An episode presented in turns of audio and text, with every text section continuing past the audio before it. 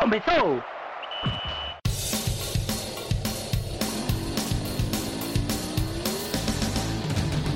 A expansão é pouca, eu só tomo se for 10k. Eu sou obrigado a falar que esse programa aqui tá uma porra. Fala muito!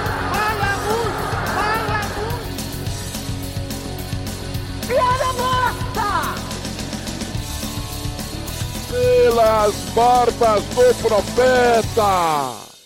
Parafraseando o filósofo Nietzsche, que dizia que Deus está morto, hoje vimos cair aquele a quem a camisa de Deus no futebol melhor cabia. Em um esporte do povo havia um Deus tangível, um ídolo possível. Diego Maradona era o maior de todos os argentinos em todas as esferas. Se existe uma personificação da portenidade, se é que essa palavra existe, ninguém a representa melhor do que ele. Vindo de um país que tem o tango como uma de suas referências culturais, o PIB viveu na sua essência a dualidade entre o êxtase das paixões e a melancolia.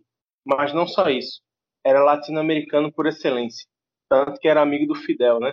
E como tal, era feito a personificação das coisas e as contradições que tanto vemos por aqui.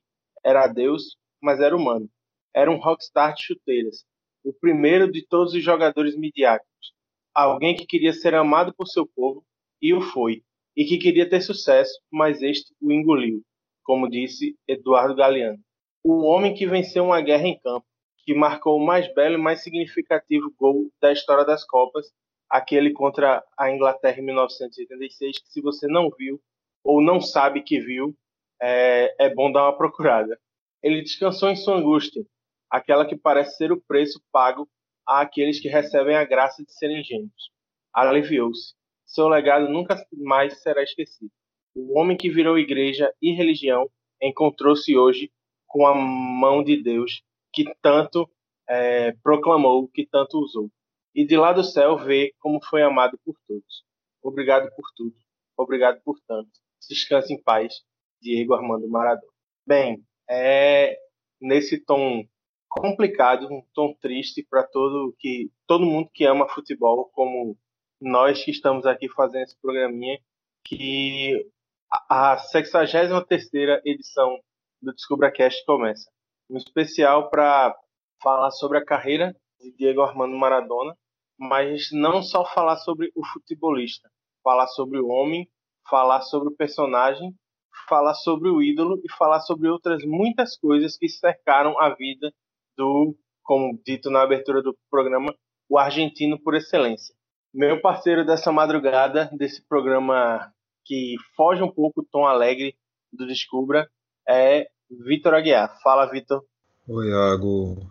É, a gente está gravando aqui algumas, não tantas horas assim depois da morte do Maradona, dessa notícia que chocou todo mundo no final da manhã dessa quarta-feira.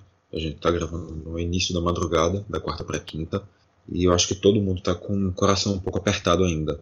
É uma morte que marca muito o futebol, entra, coloca em luto toda a América do Sul, toda a América Latina. Todo mundo que gosta de futebol realmente sente a morte do Maradona, que é como tu falou nesse texto de introdução, ele era o ídolo tangível do futebol. Ele foi, e ninguém há de questionar isso, ele foi um dos maiores nomes da história desse esporte, um dos maiores jogadores que já entrou no campo de futebol, um dos maiores atletas sul-americanos da história e se a discussão, a discussão se ele é o maior ou não, isso sempre vai existir. Não cabe a nós definir isso, muito menos hoje é um dia para tal. Mas eu acho que não existe discussão sobre se ele é o maior personagem da história do futebol.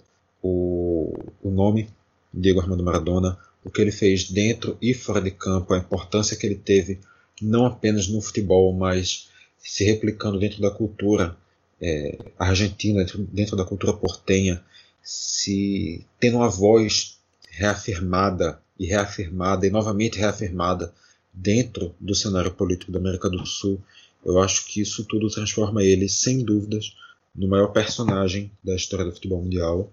E ele é um dos poucos que conseguiu fazer o que ele conseguiu em tantas áreas diferentes.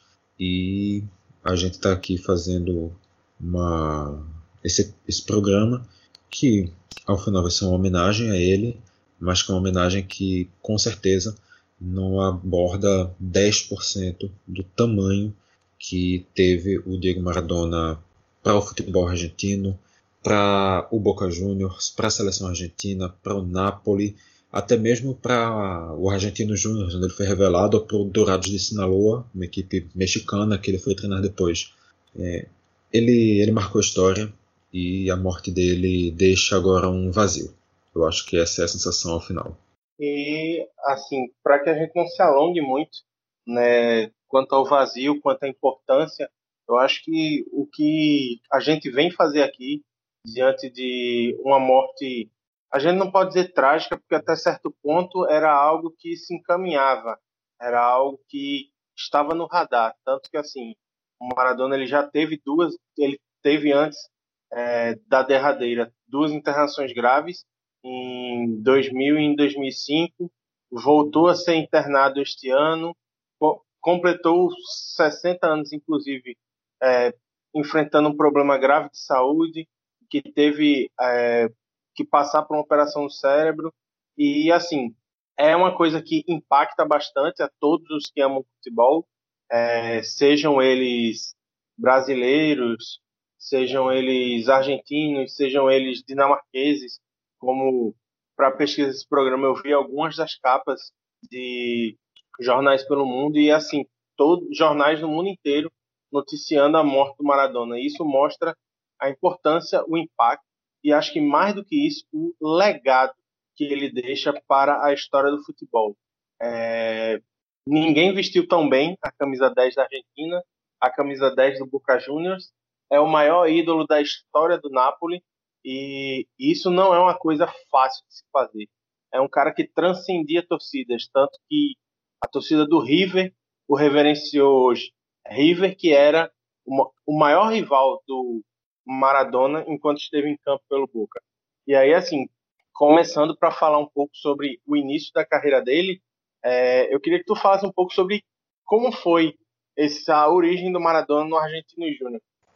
É, então, o, o, muita gente, quando pensa no Maradona, já remete na Argentina ele ao Boca, mas ele começou antes no Argentinos, que é uma equipe, talvez na Argentina, talvez até na América do Sul, uma das equipes mais relevantes, ou talvez até a equipe mais relevante no sentido de revelação de jogadores. Nomes como Riquelme, Cambiasso, até D'Alessandro, Reinaldo Lênis, grande Reinaldo Lênis, foram revelados no, no Argentino Júnior e Maradona, obviamente, muito acima de todos esses, no máximo com Riquelme ali conseguindo dar uma beliscadinha na canela, mas Maradona com certeza como maior nome revelado nos argentinos.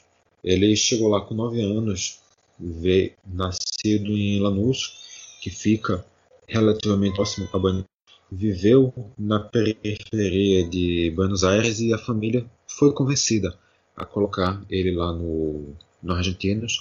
Ele foi para lá, com 15 anos ele já estava fazendo estreia profissional e chamando atenção, se destacando. Com 16 anos César Luiz Menotti, considerado até hoje um dos maiores treinadores da história da Argentina, talvez para a Argentina Menotti esteja para o Brasil como o do, do César Luiz Menotti, lá no início dos anos, no, na metade dos anos 70, ele conseguiu fazer ainda sua estreia, uma vitória por 5 a 1 sobre a Hungria, que ele entrou já no, no decorrer do segundo tempo, mas foi o início de uma história que com certeza marcou muito mais que aqueles 20 e tantos minutos. Se destacando por lá, ele chegou a ser muito cotado para defender a seleção de 1978, que viria a jogar a Copa, mas acabou sendo cortado, o que inclusive gerou polêmica na época. Isso ainda quando ele jogava no Argentinos, que era uma equipe considerada pequena de Buenos Aires, que era uma equipe que nunca tinha conquistado nenhum título nacional e ainda assim um, jogador de lá ficando fora da convocação sendo considerado como algo quase escandaloso. E mesmo sem conseguir títulos pelos argentinos, ele conseguiu uma marca que até hoje nunca foi quebrada. Ele foi artilheiro de cinco torneios seguidos. Isso é um recorde no futebol. Ele levou a artilharia de três campeonatos argentinos e de dois campeonatos metropolitanos, que na época era disputado só pelas equipes da Grande Buenos Aires e era, assim como os estaduais já foram no Brasil, era um campeonato muito mais importante que o próprio nacional. No final, foram cinco anos no, na equipe profissional do Argentinos. Ele saiu de lá em 80 jogos e 116 gols. Nunca voltou a Argentinos, nem como jogador, nem como treinador, mas o nome dele ficou eternizado no estádio e ele foi de lá negociado para defender o Boca Juniors, equipe que sempre foi a equipe do coração dele, mas aí a gente fala um pouquinho mais para frente disso. E aí, assim, é, como eu disse é, durante o programa, a gente vai ter um terceiro membro nessa bancada que é o brilhante Eduardo Galeano. Muito longe de falar que estamos à altura dele, pois sabemos que é um negócio absurdo. O Eduardo Galeano é um dos maiores, um dos maiores é, fãs do, Barce do Barcelona, do Maradona que existem. E aí, assim, eu lembro de um trecho do livro dele, Futebol ao Sol e à Sombra, em que ele fala sobre o Maradona no início da sua carreira. Ele escreve um texto chamado Gol de Maradona, que fala sobre o início da carreira dele no Argentino Júnior. E vamos de leitura. Foi em 1973. Jogavam as equipes infantis de Argentino Júnior e River Plate em Buenos Aires. O número 10 do Argentino recebeu a bola de seu goleiro, evitou o back central do River e começou a corrida. Vários jogadores foram ao seu encontro. Passou a bola por fora de um deles, entre as pernas de outro, e enganou mais um de calcanhar. Depois, sem parar, deixou paralisados os zagueiros e colocou o goleiro caído no chão. Se meteu caminhando com a bola na meta rival. No campo tinham ficado sete meninos fritos e quatro que não conseguiam fechar a boca. Aquela equipe de garotinhos, os cebolitas, estava invicta a 100 partidas e tinha chamado a atenção dos jornalistas. Um dos jogadores, Veneno, que tinha 13 anos, declarou: Jogamos para nos divertir. Nunca vamos jogar por dinheiro. Quando entra dinheiro, todos se matam para ser estrelas. E então chega a hora da inveja e do egoísmo. Falou abraçado ao jogador mais querido de todos, que também era o mais alegre e o mais baixinho, Diego Armando Maradona, que tinha 12 anos e acabava de fazer aquele gol incrível. Maradona tinha o costume de pôr a língua de fora quando estava em pleno impulso. Todos os seus gols tinham sido feitos com a língua de fora. De noite, dormia abraçado com a bola e de dia fazia prodígios com ela. Vivia numa casa pobre, de um bairro pobre e queria ser técnico industrial. Né, Para a gente ver é, como a origem humilde do Maradona é, fez com que ele, a partir do momento em que vira um grande ídolo, já no Argentino Júnior e muito mais no, no Boca, faz com que ele não perca a essência popular dentro da Argentina. O futebol é um esporte do povo e quem diz diferente disso está errado, porque é onde as é onde hoje boa parte das classes sociais se encontram e demonstram a sua paixão. Então, assim, você vê a origem de um menino que já era genial aos 12 anos e que queria ser técnico industrial e se tornou o maior argentino de todos os tempos, é muito interessante. É ver que não se perdeu no tempo essa capacidade dele de ser divino, mas também humano. E aí, assim, oi, fala, Vitor. Então, só sobre essa questão do maior argentino de todos os tempos que tu citou, é, no futebol, obviamente, não existe dúvida disso. Mas se a gente trouxer para toda a sociedade argentina, todos os elementos base da cultura argentina, as pessoas que centram as imagens da Argentina para si, a gente fala de somente três pessoas: Eva Perón, Gardel e Maradona. A, a cultura da Argentina gira inteiramente em torno dessas três pessoas. É uma centralização que eu acho que a gente não tem um referencial nem, nem próximo a isso aqui no Brasil. Talvez no máximo dentro de algum local específico no Brasil você consiga ter uma centralização maior em uma outra pessoa na cultura, mas não dessa maneira que tem na Argentina, no qual existe a idolatria por essas três personas, no qual existem representações públicas dessas três personas em todas as, em todas as cidades, em todos os locais, que Buenos Aires vive a cultura exalada a partir dessas três pessoas, com o tango, com referências a Eva Peron em todo lugar e com o futebol pulsando nas veias e com a imagem de Maradona estampada sempre que o assunto futebol surge. Era uma coisa que um professor meu lá da Rural dizia, é, finado Tiago Gomes, que também já foi, ele dizia que na América Latina e em especial na Argentina, é, o povo era apaixonado por ídolos e que isso fazia com que a cultura fosse algo personalizado, focado nas pessoas. E aí, assim, ele usava como exemplo que a Argentina tinha os peronistas de direita e os peronistas de esquerda. É, Gardel é o homem da, da cultura musical argentina, já que é o nome do tango que é aquilo que Buenos Aires vive enquanto cultura musical. E o Maradona é o cara que é a, a divindade, é, a, é aquele que está acima de qualquer suspeita, acima de qualquer dúvida no futebol. Tanto que é amado por, pelos fãs do Boca Juniors, é amado pelos fãs do Argentinos e do Independente e do Racing e do River Plate. É uma unanimidade, tal e qual os outros três. Então, assim, para mim, eu acredito no seguinte: é, na, quando você fala de Argentina, existem aqueles que conhecem os três, existem aqueles que não conhecem a Evita, existem aqueles que não conhecem o Gardel, mas é muito difícil você encontrar alguém que não conheça o Maradona. Então, para mim, por essa e outras tantas razões, como ter sido um homem que virou religião e por tudo que ele significou dentro de campo, fora de campo, para mim é o maior dos três. Mas é uma Eu discussão só, que eu não só questiono, eu só questiono esse argumento do das pessoas, algumas não conheceram Gardel, algumas não conhecerem Peron, porque isso também passa muito pelo recorte temporal. A gente, a geração que a gente está atualmente, o Gardel, o tempo que o Gardel fez sucesso mesmo, a gente já está perto de completar 100 anos. Gardel estava ali no, na década de 30, de 40. A Evita Peron, o auge foi o quê? Anos 50, 60.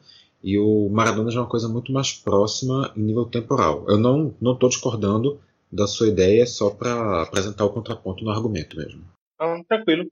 E vamos que vamos, vamos, vamos dar seguimento, porque tem muito assunto, tem muita coisa para falar sobre a vida do Maradona e a chegada dele ao Boca, Vitor. Um, uma passagem curta, mas excepcional pelo time do coração. Uma passagem curta, para não dizer relâmpago. Quando o nome dele está muito associado ao Boca, todo mundo sabe que o Maradona é ídolo do Boca, mas essa primeira passagem, que foi a grande passagem dele por lá, durou apenas um ano. O, o Boca Juniors foi campeão argentino de 81, campeão metropolitano da, é, de 81, que cinco anos para trás e 11 anos para frente o Boca não conseguiria conquistar um outro título dessa importância. Então, no único ano que Maradona teve lá foi quando o Boca conseguiu sair de um, de um momento muito ruim e muito pontualmente. Mas, para muito além do, do que conseguiu fazer nos torneios oficiais na Argentina, o Boca recebeu diversos amistosos lá na Bomboneira e também fez excursões ao redor do mundo, assim como o Santos fez com Pelé, que muitas vezes o Santos deixava de jogar uma Libertadores, abdicava de jogar sério no Campeonato Brasileiro para poder fazer uma excursão lá nos Estados Unidos, na Austrália, no, na Argélia, nos Emirados Árabes, só para mostrar o futebol do seu craque, no caso do Santos, Pelé, no caso do Boca, o Maradona, foram duas estratégias muito aplicadas. E, nesse caso específico do Boca, o tempo para se fazer isso acabou sendo realmente mais curto. Mas ainda assim, a imagem ficou muito marcada. O universo conheceu o Maradona através desses, dessas excursões. Ele foi eleito seguidamente, desde os tempos de Argentina já, na verdade, mas ele foi eleito seguidamente como o melhor jogador do, do futebol sul-americano. Ele foi conseguindo destaque a os bons, os enormes desempenhos dele com a camisa do Clube do Coração conseguiram dar ainda mais, mais vitrine para o Maradona, que em 82, por 7 milhões de dólares, foi vendido para o Barcelona naquela que na época era a contratação mais cara da história do futebol. Ele é um dos poucos jogadores, inclusive, não vou aqui dizer que ele é o único, porque eu não cheguei a verificar isso, mas talvez ele seja. Mas ele com certeza é um dos poucos jogadores que, em dois momentos diferentes, teve o recorde de jogador mais caro da história do, do futebol. Quando ele foi vendido para o Barcelona em 82 por 7 milhões de dólares e quando ele foi vendido para o Napoli em 84 por mais ou menos 11 milhões de dólares.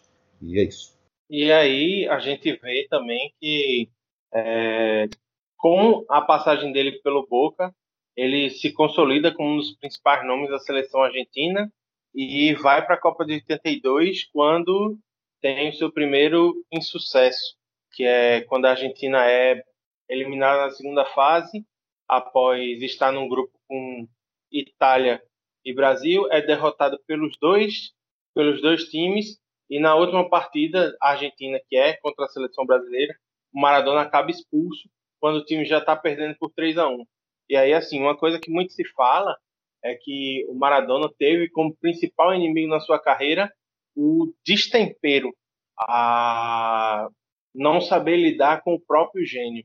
Hum, algo que pode ser contraposto, por exemplo, com o argumento de que ele não era um jogador violento, não era um jogador desleal. E aí, assim, a gente vai ver é, esses inimigos internos começarem a falar muito mais alto quando ele começa a quando ele inicia a passagem dele pelo Barcelona, quando ele sai é, da Argentina, o seu país amado, junto com o povo que ele queria ser amado, para ir para o Barcelona, que era um time que vivia uma fase aquém da sua história, uma fase de pouca concorrência por títulos, é, até de ser uma das forças médias do futebol espanhol à época. E aí ele vai com a pressão e o rótulo de ser o craque que aquele time precisa para voltar aos grandes dias. E acaba que não consegue ser aquilo que os, os Blaugrana esperam dele. Como é que tu avalia essa passagem do, Barcelona, do Maradona por Barcelona, Vitor? Então, desde o início é uma passagem marcada por polêmicas. Até então, o Maradona não era um jogador tão conhecido por questões, por se envolver em polêmicas, mas a partir disso acabou se tornando uma das coisas que mais marcou ele até o final da vida. O, Bar o Maradona se envolveu em brigas enquanto estava na Espanha. Ele não conseguiu em nenhum momento se entrosar plenamente com o elenco. Ele teve intrigas com, o, com a direção. Quando eu falo brigas que ele teve com o elenco, eu falo de brigas, brigas mesmo, tipo briga física e tal. Foi, foram dois anos a passagem dele lá no Barça e uma saída completamente pela porta dos fundos. Dentro de campo. Até hepatite teve, né? Hã? Durante, até hepatite ele teve durante a passagem pelo Barcelona, por exemplo. Então essa aí, na verdade, eu nem sabia. Pois é. Ele até, até hepatite teve enquanto passou pela Espanha. Para você ver o nível de mazela, de é, não conseguir jogar, de estar tá sempre machucado ou estar tá sempre envolvido em polêmica e, inclusive, é, se envolver com um dos seus grandes inimigos até o fim da vida, também lá na Espanha, né? Seria quem? O Goicoechea? As drogas, Victor. Ah, sim, claro, certo, óbvio, lógico. Assim, perdoem a, a falta de inteligência do, do amigo que não captou a referência por causa do horário, mas sim, claro. É, só para completar a minha ideia de antes, o, dentro de campo, não é que ele tenha ido mal, ele conseguiu ajudar bastante o Barcelona, ele conseguiu três títulos enquanto estava por lá com boas atuações, mas também quando ele não ia bem, o, o clima realmente pesava. E esse exatamente nessa nessa turbulência que foi sua passagem por lá, as drogas entraram no meio do caminho. Ele, como ele já, como ele já não, como ele reconheceu em entrevista em alguns momentos, foi em Barcelona que ele conheceu a cocaína, que foi o grande, o grande vício com o qual ele teve que lidar ao longo dos mais de 30 anos seguintes que ele teve, quase 40 anos seguintes, na verdade, que ele ainda teve, e foi realmente uma coisa que alterou a vida dele por completo. Eu acho que não existe questionamento sobre isso. Como tu já bem falou, em 2000 e 2004 ele passou por detalhes da morte duas vezes, ambas a partir de, de casos envolvendo drogas. Ele foi afastado do futebol por 15 meses por envolvimento com drogas, hum, enquanto ele estava no. Após ele sair do News Old Boys, ele teve mais, uma, mais um antidoping positivo quando ele já estava perto de se aposentar. O futebol dele teve altos e baixos que até hoje se faz essa relação de se ele não tivesse usado drogas, esse, esse campo imaginário que nunca vai ter a, uma resposta totalitária para se saber de verdade o quanto Maradona poderia ter chegado, até onde ele poderia ter ido se não fossem as drogas, mas eu acho que não existe nenhum questionamento que isso foi um dos elementos que mais atrapalhou, sem dúvidas, a carreira do Maradona, mas que ainda assim, que apesar delas, ele conseguiu reafirmar o monstro de futebolista que ele foi. E aí, assim, depois da passagem mais polêmica do que brilhante por Barcelona, é, o Maradona ele, ele decide ir para o principal mercado é, de futebol do final da, do meio para o final dos anos 80, que era a Itália. E ele escolhe um time que não é considerado entre os times de ponta. Ele vai, ele escolhe para o Napoli, que é uma região no sul da Itália que é conhecida por ter pessoas mais calorosas, mais afetivas, algo um pouco mais semelhante com o que a gente vê aqui na América do Sul. E lá ele encontra a sua redenção. Ouso dizer que no Napoli foi onde o Maradona foi mais brilhante, mais genial e mais sensacional e durante mais tempo, porque, salvo engano, são sete anos como jogando pelos napolitanos ao lado dos brasileiros Alemão e Careca e é onde ele consegue os únicos dois títulos italianos da equipe e ainda consegue um título europeu pela cidade de Nápoles. E aí, assim, antes de falar sobre a passagem dele pelo Napoli propriamente dita, a gente vai a gente recorre no, novamente ao nosso colega de bancada, o Eduardo Galeano, que fala sobre a importância do ídolo, ídolo este que Barcelona, que Maradona.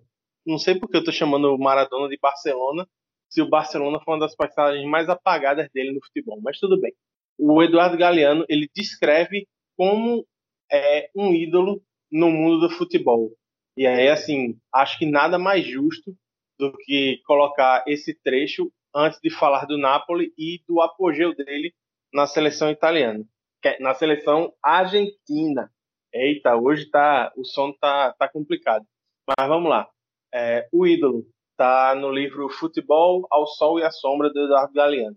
O texto diz o seguinte: Em um belo dia, a deusa dos ventos beija o pé do homem, o maltratado, o desprezado pé e desse beijo nasce o ídolo do futebol. Nasce em berço de palha e barraco de lata e vem ao mundo abraçado a uma bola. Desde que aprende a andar, sabe jogar. Quando criança, alegra os descampados e os baldios. Joga e joga, para quem pegou a referência que ficou conhecida aí por causa dos BBB da vida. Joga e joga nos ermos dos subúrbios até que a noite cai e ninguém mais consegue ver a bola. E quando jovem, voa e faz voar nos estádios. Suas artes de malabarista convocam multidões, domingo após domingo, de vitória em vitória, de ovação em ovação. A bola procura, o reconhece, precisa dele. No peito de seu pé ela descansa e se embala. Ele lhe dá brilho e a faz falar. E neste diálogo entre os dois, milhões de mundos conversam. Os Zé Ninguém, os condenados a serem para sempre ninguém, podem sentir-se alguém por um momento por obra e graça desses passos devolvidos num toque. Essas fintas que desenham Zez na grama, esses golaços de calcanhar ou de bicicleta, quando ele joga, o time tem 12 jogadores. 12? Tem 15, 20. A bola ri radiante, no ar. Ela, ele a amortece, a adormece, diz galanteios. Dança com ela e vendo essas coisas nunca vistas, seus adoradores sentem piedade por seus netos, ainda não nascidos, que não estão vendo o que acontece. Eu queria muito ter visto o, Barcelona, o Maradona jogar. Então, assim, eu me sinto um pouco representado nesse texto que mostra o que é um ídolo e meio que se encaixa na trajetória do Maradona quando ele está no apogeu, no seu máximo. Quando ele chega ao Napoli quando ele vai para a Copa de 86 e ganha ela praticamente sozinho. Mas isso é uma coisa que a gente vai comentar aos poucos contigo agora. Como é que tu avalia essa passagem do Maradona por Napoli? Para tu também é o momento mais brilhante da carreira inacreditável que ele teve?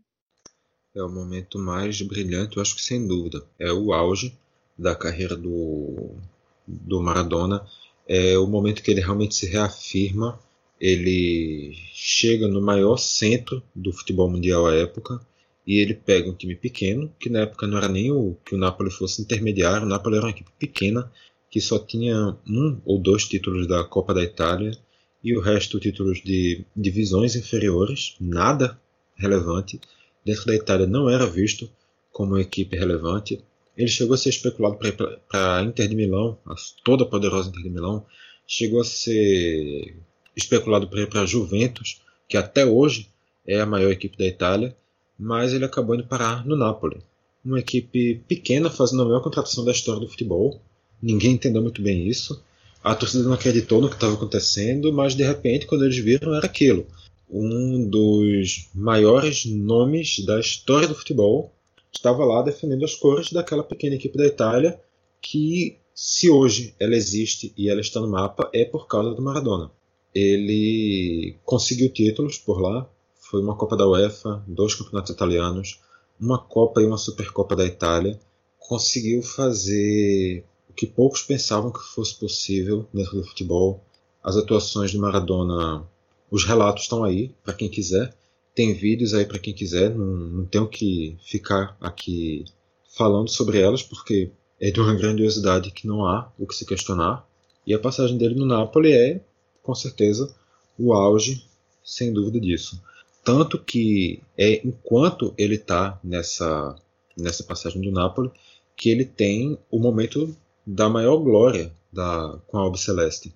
Ele tinha disputado o Mundial de 82 quando estava saindo do Boca, já, já acertado para ir para o Barcelona, mas o Mundial de 86, aquele Mundial, o, o Mundial da Argentina, a Argentina é bicampeã, mas não há dúvidas de que esse Mundial de 86 é o principal da Argentina. Talvez, sei lá, como o de 70 é para o, para o Brasil. Esse time de, de 86 foi conduzido pelo Maradona. O Maradona chegou lá ainda com algum questionamento, mas eu não realmente, não recordo aqui quem era o treinador, mas ele reafirmou Maradona, ele colocou o Passarella, que tinha uma rixa com Maradona, ele colocou o Passarella no banco, Passarella que tinha sido capitão e ídolo da seleção argentina, o craque da campanha argentina de, do título de 78.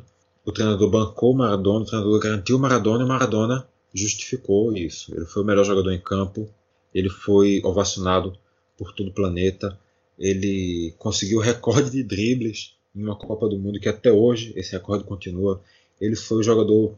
Aquilo era a época quando estava começando a se pegar com mais maior quantidade de estatísticas e Maradona foi o primeiro colocado em diversas estatísticas daquele campeonato e eu acho que também não tem como falar daquela Copa do Mundo sem falar do jogo mais marcante que a final eu acho que ninguém está nem se importando para a final porque o jogo das quartas daquele campeonato foi o jogo no qual Maradona marcou os seus dois gols mais emblemáticos da carreira as duas, os dois lances que mais marcam a carreira do Maradona saíram daquele jogo. O primeiro gol, todo mundo sabe a história, quando sobe para cabecear, Maradona dá aquela, aquele soquinho com a mão, a bola encobre o goleiro e abençoado com a mano de Deus, como ele mesmo falou, que marcou o gol com a cabeça e a mão de Deus. Maradona abriu o placar e depois no gol que é considerado o gol mais bonito da história das Copas do Mundo, no gol que é considerado o gol do século XX. Ele pegou a bola antes da linha de meio campo, saiu driblando, driblou um, dois, três, quatro, cinco, seis, chegou, marcou o gol, parecendo que ele estava dando uma caminhada de dois metros. Tamanha foi a tranquilidade para fazer aquele lance impossível. E lembrando que ele não estava fazendo aquele lance impossível em cima da Cabense, que levou um 7 a 1 para o Ibis nessa semana. Ele estava fazendo aquele lance possível em cima da seleção da Inglaterra. que à época era uma das grandes seleções do mundo. E com certeza foi com essas duas camisas azuis que o Maradona mais marcou a história, a do Napoli e a do e a da seleção argentina. Ainda pelo Napoli ele chegou a jogar a Copa de 90, mas já não estava mais tão no auge assim, já estava perdendo algumas batalhas aí da vida, mas ainda assim conseguiu ajudar bastante a seleção argentina até alguns anos à frente. Vale lembrar, Vitor, que esse jogo contra a Inglaterra ganhou importância ainda maior por causa do episódio da Guerra das Malvinas, né? Ou das Falkland Islands, como ficaram conhecidas depois que a guerra acabou. E Inglaterra e Argentina disputaram um, um território, é, um arquipélago no Pacífico, acho que é no Pacífico. Enfim, a geografia faltou essa hora. Daqui a pouco eu confirmo.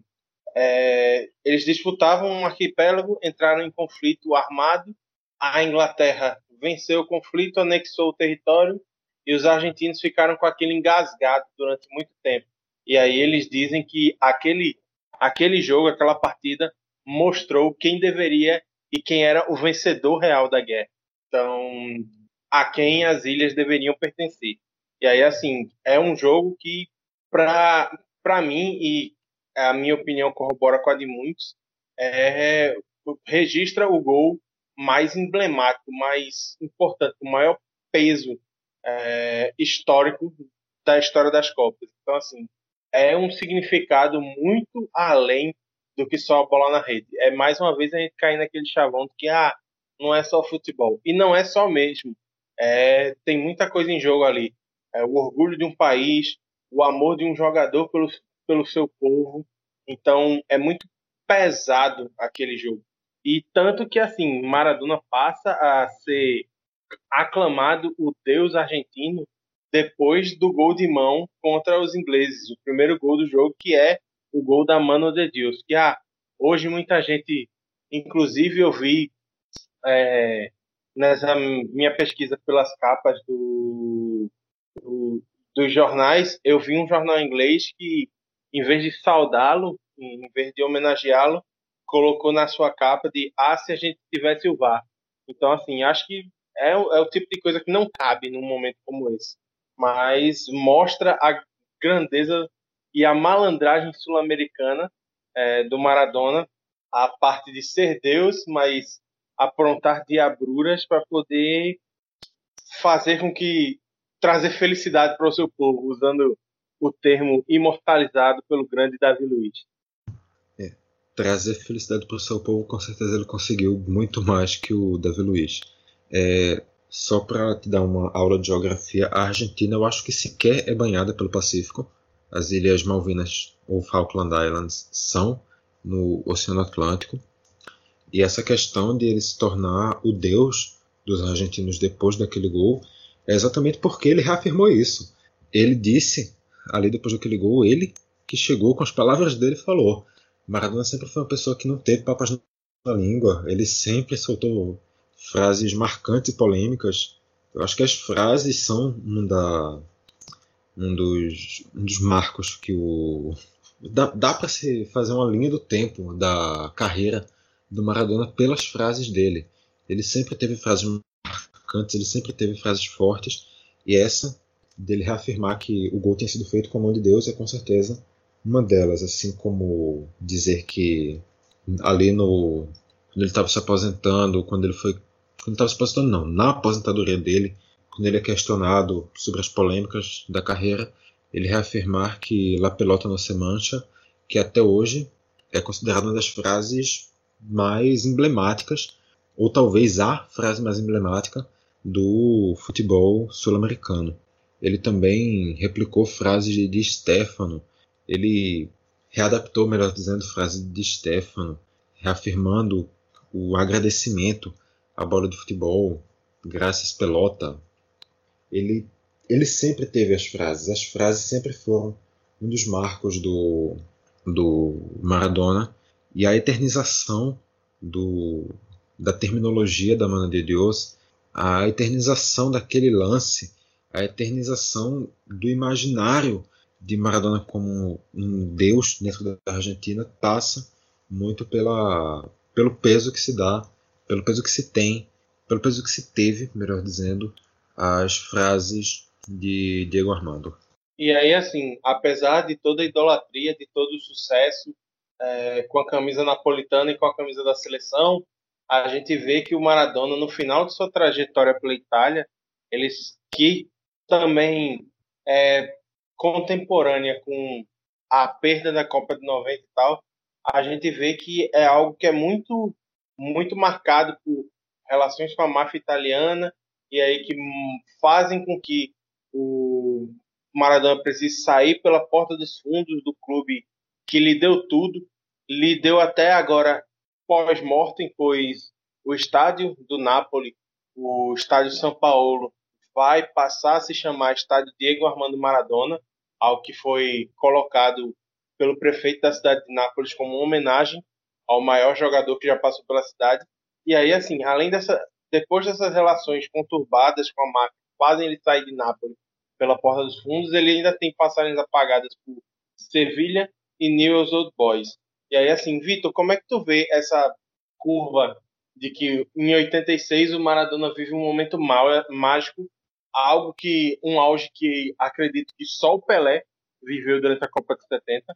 Eu não vejo um jogador que tenha tido um pico de desempenho tão alto como o Maradona teve, porque ele realmente em 86 ele carrega a seleção nas costas, ele ganha o título mundial praticamente sozinho, bancado pelos Carlos Bilardo, o nome do treinador da Argentina em 1986, eu fui lá buscar.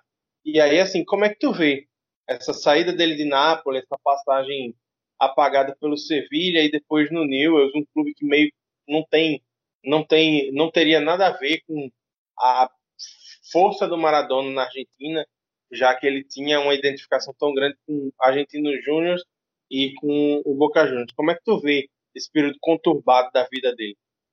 Bem, antes de falar desse ponto específico, eu queria pincelar uma coisinha do que tu, do que tu falou antes sobre talvez a questão de um pico, um nível, uma, um ponto alto na carreira tão específico assim, só o Pelé e o Maradona terem chegado. Eu concordo contigo e eu acho que não apenas só eles chegaram, como eternamente só eles vão chegar. Eu, eu duvido que a gente vá conseguir algum outro futebolista chegando nesse mesmo, nesse mesmo pico que a gente vê esses dois chegando. Porque, obviamente, que a gente não está comparando o tempo que o Pelé jogou com o tempo que o Maradona jogou. Tem aí, entre os picos dos dois, talvez uns 20 a 25 anos de distância, que com certeza muita coisa mudou no futebol, não dá para negar isso. Mas nos dois momentos, a gente fala de um futebol no qual era possível uma personalização, no qual era possível um futebol no qual um jogador conseguisse carregar um time, obviamente não um time ruim, mas conseguisse carregar um time num, nível abaixo, um jogador conseguisse um destaque, o craque pudesse fazer toda a diferença. Que eu acho que hoje, nesse pensamento do futebol moderno, que é um jogo muito mais coletivo, a gente não tem isso uma coisa tão palpável. E cada vez, quanto mais o futebol evolui, menos isso é palpável. Então, a realidade, eu questiono se algum dia a gente vai ter jogadores que conseguiram uma, uma personalização, conseguiram um, um auge tão iminente, tão evidente quanto esses dois jogadores. Tanto que, dentro da Argentina, a gente aqui de fora pode questionar: ah, não, talvez o Messi seja melhor que o Maradona. Dentro da Argentina isso não existe. Na Argentina, Messi não existe na fila do Maradona. A gente pode defender Messi quanto for, mas na Argentina Maradona é Maradona e sempre vai ser Maradona. E Messi que lute para tentar chegar perto dele, porque não vai. Não não não tá no mesmo patamar para os argentinos. Eu acho que isso mostra, um, além obviamente de diversos fatores culturais a que isso passa, eu acho que isso mostra também a questão do dessa personalização. Mas sobre essas passagens apagadas depois do, do grande sucesso no Napoli, o Maradona eu acho que já estava abalado psicológica e fisicamente. O Maradona não. Ele tinha passado por essa situação muito complicada com a máfia, ele teve que sair do clube onde ele era ídolo mais uma vez pela porta, pelas pela porta dos fundos, como já tinha sido no Barcelona. Lá no, no Napoli ele saiu conseguindo rescisão de contrato na justiça, o que é uma coisa muito pesada ainda hoje. E ele optou por continuar no futebol europeu, voltou para a Espanha para jogar no Sevilha, mas uma passagem também com um jogador claramente deprimido, com um jogador acima do, do peso, totalmente fora da forma física, com problema de drogas. Lembrando também, coisa só que não foi citada antes, no Napoli, depois da saída dele, pessoas importantes do Napoli, não vou saber aqui precisar se presidente, se diretor, não vou precisar cargos, mas pessoas importantes dentro do clube afirmaram que por diversas vezes os testes antidoping do Maradona foram encobertos com urina limpa de outros jogadores. Eles sabiam que ia dar positivo se o Maradona testasse, então eles pegavam a urina de outro jogador e colocavam no lugar do Maradona. Então esse problema das drogas dele já era uma coisa latente, já era uma coisa que se sabia, e dentro do Sevilha, obviamente, não era diferente. Foi só um ano lá, brilho nenhum. Acertou o retorno para a Argentina. Eu tentei procurar, eu realmente, quando parei para ver essa análise dele, no, essa passagem dele no News, eu não entendi exatamente por que, que ele tinha ido para o News. Porque ele não voltou para o Boca, ou porque ele não voltou para Argentinos, ou porque ele não foi para um time de algum outro país que fosse mais relevante, mas o News é uma equipe também não de um porte muito grande na Argentina.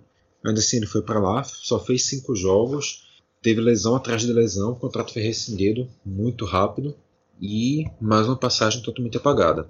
E aí, depois disso, como se não fosse pouco, o Maradona ainda se vê com um problema por causa dos testes positivos para cocaína do, no antidoping.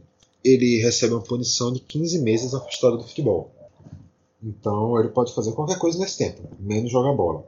Ainda conseguiram, por algum motivo, ali no finzinho dessa punição, fazer com que ele jogasse a Copa de 94, na qual a Argentina também não conseguiu ir muito além. Foi eliminada, eliminado, salvo engano, pela Bulgária, ainda numa fase precoce. Mas o muitos já pensavam ali que Maradona já estava com carreira encerrada. Saiu de Sevilha e Newell's sem, sem glória. Na seleção também não conseguiu muita coisa, já estava 15 meses afastado do futebol. Nesse tempo ele ainda se arriscou como treinador. Enquanto ele estava nessa posição, comandou o Têxtil Mayandu, uma equipe minúscula da Argentina, e por minúscula entenda que dois ou três anos depois essa equipe estava fechando as portas, de tão irrelevante que era. E também comandou o Racing, até que em 94 ele optou por retornar ao Boca Juniors. Teve uma passagem de três anos, ficou lá até 97. Não conseguiu nenhum título. Quando ele estava em campo, a equipe conseguia ir bem, mas sem ele, o que penava muito, e com isso o rendimento sempre ficava abaixo das, das equipes que que estavam ocupando os primeiros lugares. E ao longo desse tempo ele fez apenas 30 gols e 7 jogos. De também por, também por causa do grande número de, de lesões que ele teve. Reforçou a idolatria porque ele retornou ao Boca para encerrar a carreira. Reforçou a idolatria porque quando ele estava em campo ele foi muito importante para o Boca, ele conseguiu fazer a diferença para o clube, ainda que os números coloquem isso em questionamento. Mas talvez o, o que essa passagem realmente serviu para reforçar no Boca foi a imagem dele enquanto personagem no mundo do futebol. Ele foi o cara que levou o Canija pro Boca Juniors e ele foi o cara que num jogo ele tascou um beijo na boca do Canija. Ele foi o cara que ao longo dessa passagem no Boca ele não teve nenhum momento de papo na língua. Ele falou e ele falou e ele falou. Ele disse diversas vezes para para a torcida do River que ela chupem, que eu não preciso traduzir porque é evidente o que significa. Uma frase que até hoje se tornou um, uma ofensa clássica dentro do, da rivalidade do Superclássico. É isso que os torcedores do, do Boca falam para os torcedores do River, que elas chupem. E é por causa do que o, o Maradona falou, não é o inverso. Foi aí que, na despedida dele, ele reforçou que ele reconheceu que ele errou, ele reconheceu que a trajetória dele, dele foi de erros, mas que ele disse que o que ele fez com o futebol não pode ser apagado, que ele falou lá pelota no se a frase icônica do futebol sul-americano. Foi nessa passagem do Boca, provavelmente que sim, que ele se reafirmou como o personagem Diego Maradona que a gente conheceu. A gente, no caso, eu digo, eu posso dizer com certeza porque o Maradona se aposentou em 97, que foi o ano que eu estava nascendo. Então, eu não tive a oportunidade de ver o Maradona jogando ao vivo nem se eu quisesse. Tudo que eu conheci do Maradona a partir de leituras, a partir de relatos. E quanto a relatos, os relatos que eu tive sempre foram de exaltação ao Maradona. A gente vive num país que a gente sabe da rivalidade que o Brasil tem com a Argentina. Muita gente no Brasil fala: ah, não, Maradona, o Maradona ganhou destaque porque o Maradona fez o gol de mão. Muita gente no Brasil tenta desmerecer o Maradona, que é uma coisa totalmente injusta, não há questionamento sobre isso. Mas aqui, a minha criação no futebol nunca foi assim. É, a minha mãe tem uma paixão absurda pela cultura argentina, tem uma paixão pela seleção argentina que ela desenvolveu a partir do futebol do Maradona. Ela foi, é, aqui no Recife a gente teve um jogo no Maradona 94, minha mãe estava lá na arquibancada, naquele estádio lotado, tentando ver o Maradona. Então eu fui criado como a disputa entre Maradona e Pelé sempre foi uma coisa que não existiu aqui em casa, porque minha mãe sempre foi uma defensora do, do Maradona e meu pai sempre deixou ela ganhar a disputa, então realmente a, eu, eu posso dizer com certeza que o reflexo que o Maradona deixou vai para além da, do que ele fez em campo, porque eu não pude ver ele em campo, mas eu senti muito o reflexo do, do da cultura Juan, que Juan, Juan é Riquelme, viajei aqui no Juan, mas eu senti muito reflexo da cultura implantada por Diego Armando Maradona, mesmo sem ter tido oportunidade de ver ele enquanto pessoa viva. E aí, assim, a gente já falou bastante sobre a importância do Maradona dentro de campo, é, as passagens apagadas, o retorno ao Boca, a parte sem filtro. E depois que o Maradona se aposentou do futebol, ele se tornou uma figura ainda mais presente na cultura portenha. E aí, assim, de memória, de cabeça aqui, a gente tem é, o Maradona que vira personagem para várias músicas, especialmente da cúmbia, que era um ritmo que ele adorava. O Maradona que vira apresentador de talk show, que inclusive é, quando rola a icônica tabelinha com o Pelé, que eles passam mais de minuto tabelando de cabeça um para o outro. É, quando o Maradona começa a deixar ainda mais explícita a sua relação política, como a amizade muito próxima com o Fidel, é, a admiração pelo presidente Lula e tantas outras coisas.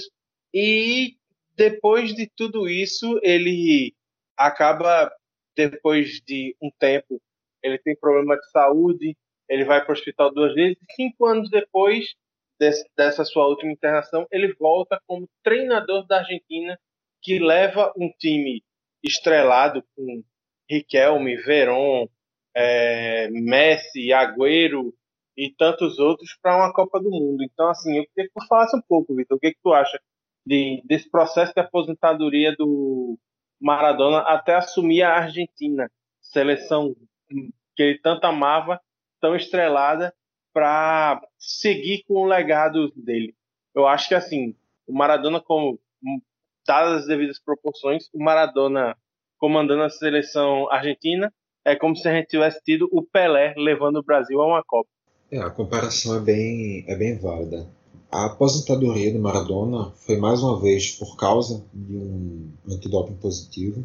Ele se aposentou inclusive em um superclássico, uma vitória do do Boca sobre o River foi o último jogo dele. E depois, quando surgiram já os primeiros boatos de que ele teria testado positivo, ele já anunciou sua aposentadoria. Em 2000, três anos depois, ele tem uma internação que passa perto da morte. Em 2004, ele volta a ter outra internação que passa perto da morte. E eu acho que isso tudo já foi um pouco amaciando o coração dos argentinos que já se preparavam para a iminência disso acontecer. Acabou demorando 16 anos a mais que essa última, mas os primeiros baques já tinham sido muito sentidos. Nessa vez de 2004, por exemplo, o Maradona passou basicamente um mês internado e internado dentro de uma UTI, internado com boletins diários dizendo que podia ser que ele não passasse daquele dia. E ainda assim ele conseguiu superar aquele momento e conseguiu se eternizar fora do, do campo também. Como também falou o apresentador de TV, esse, essa cena icônica da tabelinha com o Pelé, isso foi logo na estreia dele, mas também tem outro momento marcante, que é quando ele se auto-entrevistou, o Diego Armando conversando com o Diego Armando, inclusive Diego Armando que entrevistou não fugiu das perguntas polêmicas e Diego Armando que respondeu também não fugiu das respostas.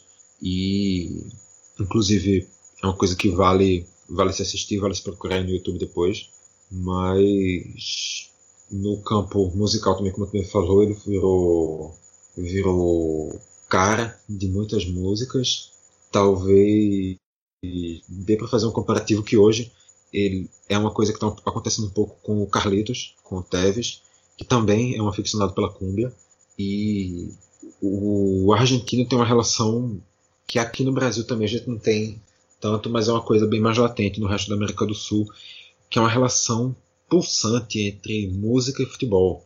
Aqui no Brasil, claro, a gente tem essa relação entre os dois, mas lá na Argentina é uma coisa muito mais absurda. As músicas, os cantores que torcem por um time, eles fazem músicas sobre esses times, eles fazem músicas sobre seus ídolos, e as torcidas depois vão para e cantam essas músicas que os cantores fizeram. A, as paródias de músicas, aqui no Brasil a gente vê, por exemplo, o Pelados em Santos, da torcida do Inter, que surgiu há 10, 15 anos e até hoje é cantado do mesmo jeito. Na Argentina tem uma renovação constante de músicas, tem músicas que são clássicas, tem músicas que passam, músicas que voltam. É uma relação muito mais intrínseca entre futebol e música e com isso também Maradona se tornou alvo de uma infinidade de músicas na Argentina. Maradona inclusive chegou a cantar também e diga-se de passagem, se existe disputa entre Maradona e Pelé para saber quem foi melhor no futebol, na música não existe disputa. O Maradona ganha fácil do Pelé e olhe que isso não é um elogio ao Maradona. Mas, enfim, depois de passar por todos os campos, de se reafirmar na política também, de passar um tempo morando em Cuba, de se tornar amigo íntimo do, do Fidel, o, ele que inclusive tinha uma tatuagem do, do Che Guevara no braço, uma tatuagem do Fidel na perna.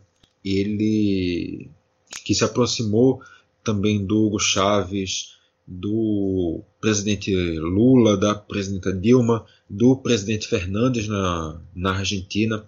Ele sempre teve ao lado dos movimentos de esquerda aqui na América do Sul. Inclusive em 2018 ele estava ali pedindo, ele estava falando junto com aqueles movimentos do Lula livre, Lula livre, mas depois de reafirmar tudo isso, ele chegou em 2010, assumiu esse desafio na Argentina de comandar a seleção e, claro, o comparativo mais lógico seria o que a gente teve com o Pelé, disso não existe dúvida. O que a gente teria, no caso, se o Pelé assumisse. Mas um comparativo mais palpável é o que aconteceu com o Dunga. Óbvio que o Dunga não foi um ídolo da seleção brasileira nem perto do nível que o Maradona foi para a Argentina, mas era um ídolo que foi capitão em um dos momentos de glória recente da equipe, que a equipe precisava se basear de novo naquele grande momento, trazer de novo aquela sensação do sucesso passado para tentar suplantar os fracassos recentes, e aí eles puxam aquele ídolo que tinha aquela liderança para comandar o time. Eu acho que dá para fazer esse paralelo. Mas não não foi o pior dos treinadores que a Argentina teve, Jorge São Paulo que eu diga, mas também teve longe de ser o, um dos grandes treinadores da, da histórica seleção argentina. Uma passagem bem mediana, saiu numa fase bem mediana da Copa, após jogos bem medianos, assim como vem sendo a Argentina na Copa do Mundo desde que eu acompanho a Copa do Mundo, então eu não posso me surpreender. Mas 2014, Jota. 2014 não existe. Eu acho que todo brasileiro concorda com isso. E só para constar, é, a, a seleção de 2010 do Maradona também tem decisões polêmicas, né? Por exemplo, ele barra o Javier Zanetti, capitão da Internazionale de Milão, que era campeã da Liga dos Campeões da, da escalação. Se não me falha a memória, ele também não leva o cambiaço. Então, assim, além de tudo isso, além de ter saído em uma fase que deixou a desejar na Copa, inclusive com no confronto derradeiro, né, no tirateima entre ele e a Alemanha em Copas do Mundo, é, sai com uma derrota cachapante por 4 a 0. Então, 2010 acho que não foi muito longe disso. Acho que foi é um é uma época que os maradonistas querem esquecer da passagem de Dom Diego pela seleção. Eu não sei se querem esquecer, porque apesar dos resultados não terem sido o que a Argentina esperava, ainda assim ele, a, a personalidade dele estando ali no comando da seleção argentina, eu acho que isso por si só também é muito marcante. Eu acho que isso por si só já sustenta a passagem dele, apesar dos resultados. A, relevância que isso tem para os olhos de quem vê, eu acho que já compensa não ter tido o, o rendimento que se esperava. Mas depois que saiu da Argentina também, ele comandou duas equipes dos Emirados Árabes Unidos, uma inclusive da segunda divisão de lá, passou pelo Dourados de Sinaloa, no México, e depois pelo Rinazzi Esgrima, da Argentina. Sobre essa passagem no Dourados de Sinaloa, inclusive, eu não sou entusiasta de filmes e documentários de futebol, mas dessa vez eu tenho aqui que recomendar um, Maradona no México. Esse é o nome. É uma série documental da Netflix, acredito que são seis episódios, falando sobre essa passagem dele no Dourados de Sinaloa, que é quando o, o personagem com histórico em com histórico conhecido por todo mundo de abuso de drogas, vai tentar dar uma nova cara, trazer um, novo ar para um time da região de Sinaloa, que é a região exatamente dos cartéis do México, que é exatamente de onde sai toda aquela produção de drogas tão famosa do México, principalmente pela cocaína.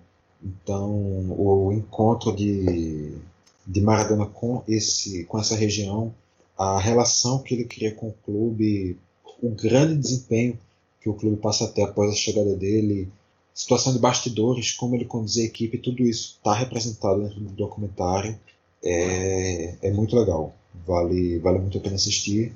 E depois ele tem também essa passagem pelo Rinazes Grima, ali com o clube lutando contra o rebaixamento, que é a, o último trabalho da vida do, do Maradona. Acho que é isso, né, Vitor? Passamos por todas as fases do Maradona, todas as dimensões dele, é, tentamos abraçar não só sua trajetória no futebol, mas a história como personagem cultural, como figura humana, como ser político, que é uma das suas facetas mais excepcionais e vou deixar agora aberto para as suas considerações finais sobre o Maradona, é, para que a gente encerre essa nossa singela e humilde homenagem a o deus do futebol argentino. É aquela, nada do que a gente puder falar aqui, nada do que a gente puder fazer vai chegar perto de ser uma homenagem do tamanho do que foi o Maradona. Eu acho que a única coisa que chega ao tamanho do que ele foi, é ele mesmo. Então, para relembrar El Pibe, para relembrar Dios, para relembrar El Cósmico, para relembrar El Cebolita, El Barrilete, El Pelusa, Dieguito, Dom Diego, eu acho que nada pode ser mais simples e direto que falar que ele foi Diego Armando Maradona. Eu acho que isso já é suficiente. E, assim, quanto às minhas considerações finais, eu vou dar mais uma vez voz a o nosso companheiro de bancada. É, mais um texto do Eduardo Galeano, dessa vez do livro Espelhos, uma história quase universal, onde ele faz uma reflexão sobre a história de Diego Armando Maradona. Ele diz o seguinte: nenhum jogador consagrado tinha denunciado sem papas na língua os amos do negócio do futebol. Foi o esportista mais famoso e popular de todos os tempos, quem rompeu barreiras na defesa dos jogadores que não eram famosos nem populares. Esse ídolo generoso e solidário tinha sido capaz de cometer em apenas cinco minutos os dois gols mais contraditórios de toda a história do futebol. Seus devotos o veneravam pelos dois. Não era apenas digno de, admira de admiração o gol do artista, bordado pelas diabruras de suas pernas, como também e talvez mais o gol do ladrão, que sua mão roubou. Diego Armando Maradona foi adorado não apenas por causa de seus prodigiosos malabarismos, mas também porque era um deus sujo, pecador, o mais humano dos deuses. Qualquer um podia reconhecer nele uma síntese ambulante das fraquezas humanas. Era mulherengo, beberrão, comilão, malandro, mentiroso, fanfarrão e irresponsável. Mas os deuses, eles não se aposentam, por mais humanos que sejam. Ele jamais conseguiu voltar para a anônima multidão de onde vinha. A fama que o havia salvo da miséria tornou-o prisioneiro. Maradona foi condenado a se achar Maradona e obrigado a ser a estrela de cada festa, o bebê de cada batismo, o morto de cada velório. Mais devastadora que a cocaína foi a sucessoína. As análises de urina ou de sangue não detectam esta droga. Bom, amigos e amigas, é isso. É nossa singela homenagem a Diego Armando Maradona se encerra por aqui. E eu vou chamar o nosso amigo Vitor para ele deixar as nossas redes sociais e onde você pode acompanhar este nosso maravilhoso programa. É bem simples. A gente está no Twitter, no Facebook, no Instagram. A gente está em basicamente todos os aplicativos de podcast que você quiser utilizar. Então é só você procurar Caixa de Brita que você vai encontrar a gente. Até no Google você encontra, então, quem dirá num, numa plataforma que a gente realmente esteja. Se bem que a gente está no Google Podcast, mas enfim, vocês entenderão a ideia do que eu estou falando. E aproveitando que eu, que eu estou com a voz, eu vou aqui encaminhar o encerramento. E para trazer mais essa última gota de homenagem a esse estupendo jogador, nada melhor do que falar o que ele está indo, falar do que ele está indo devolver agora. Se em 86 ele pegou a mão de Deus para ele, agora em 2020 ele vai lá devolver. Então vamos escutar para encerrar a música talvez a mais emblemática das músicas de falando sobre Maradona, talvez a música que mais se ouça em um estádio durante um jogo da seleção argentina, La Mano de Dios. Obrigado, Maradona.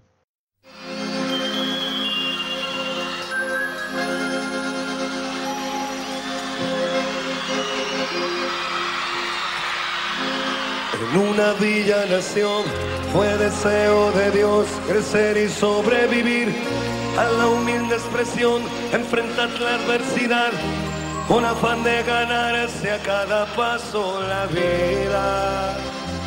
En un potrero forjó una zurda inmortal con experiencia, sedienta ambición de llegar de cebollita. Soñaba jugar un mundial y consagrarse en primera. Tal vez jugando pudiera a su familia ayudar.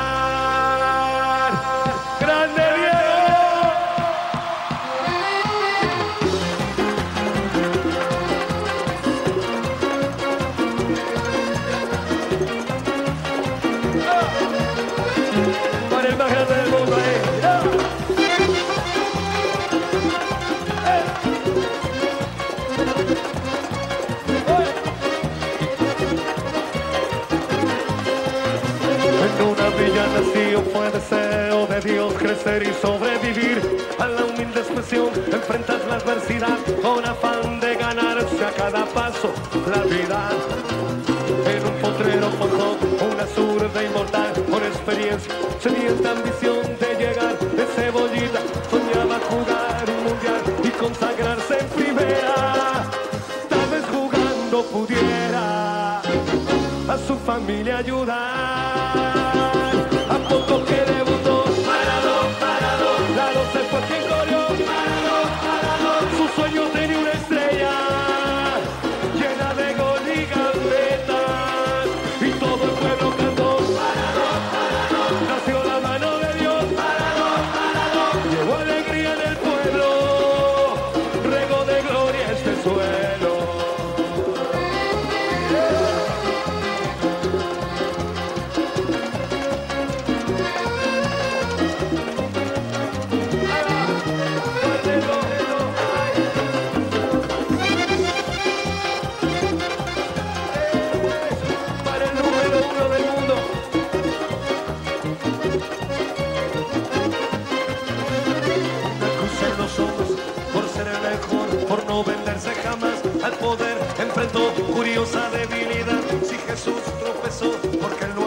La fama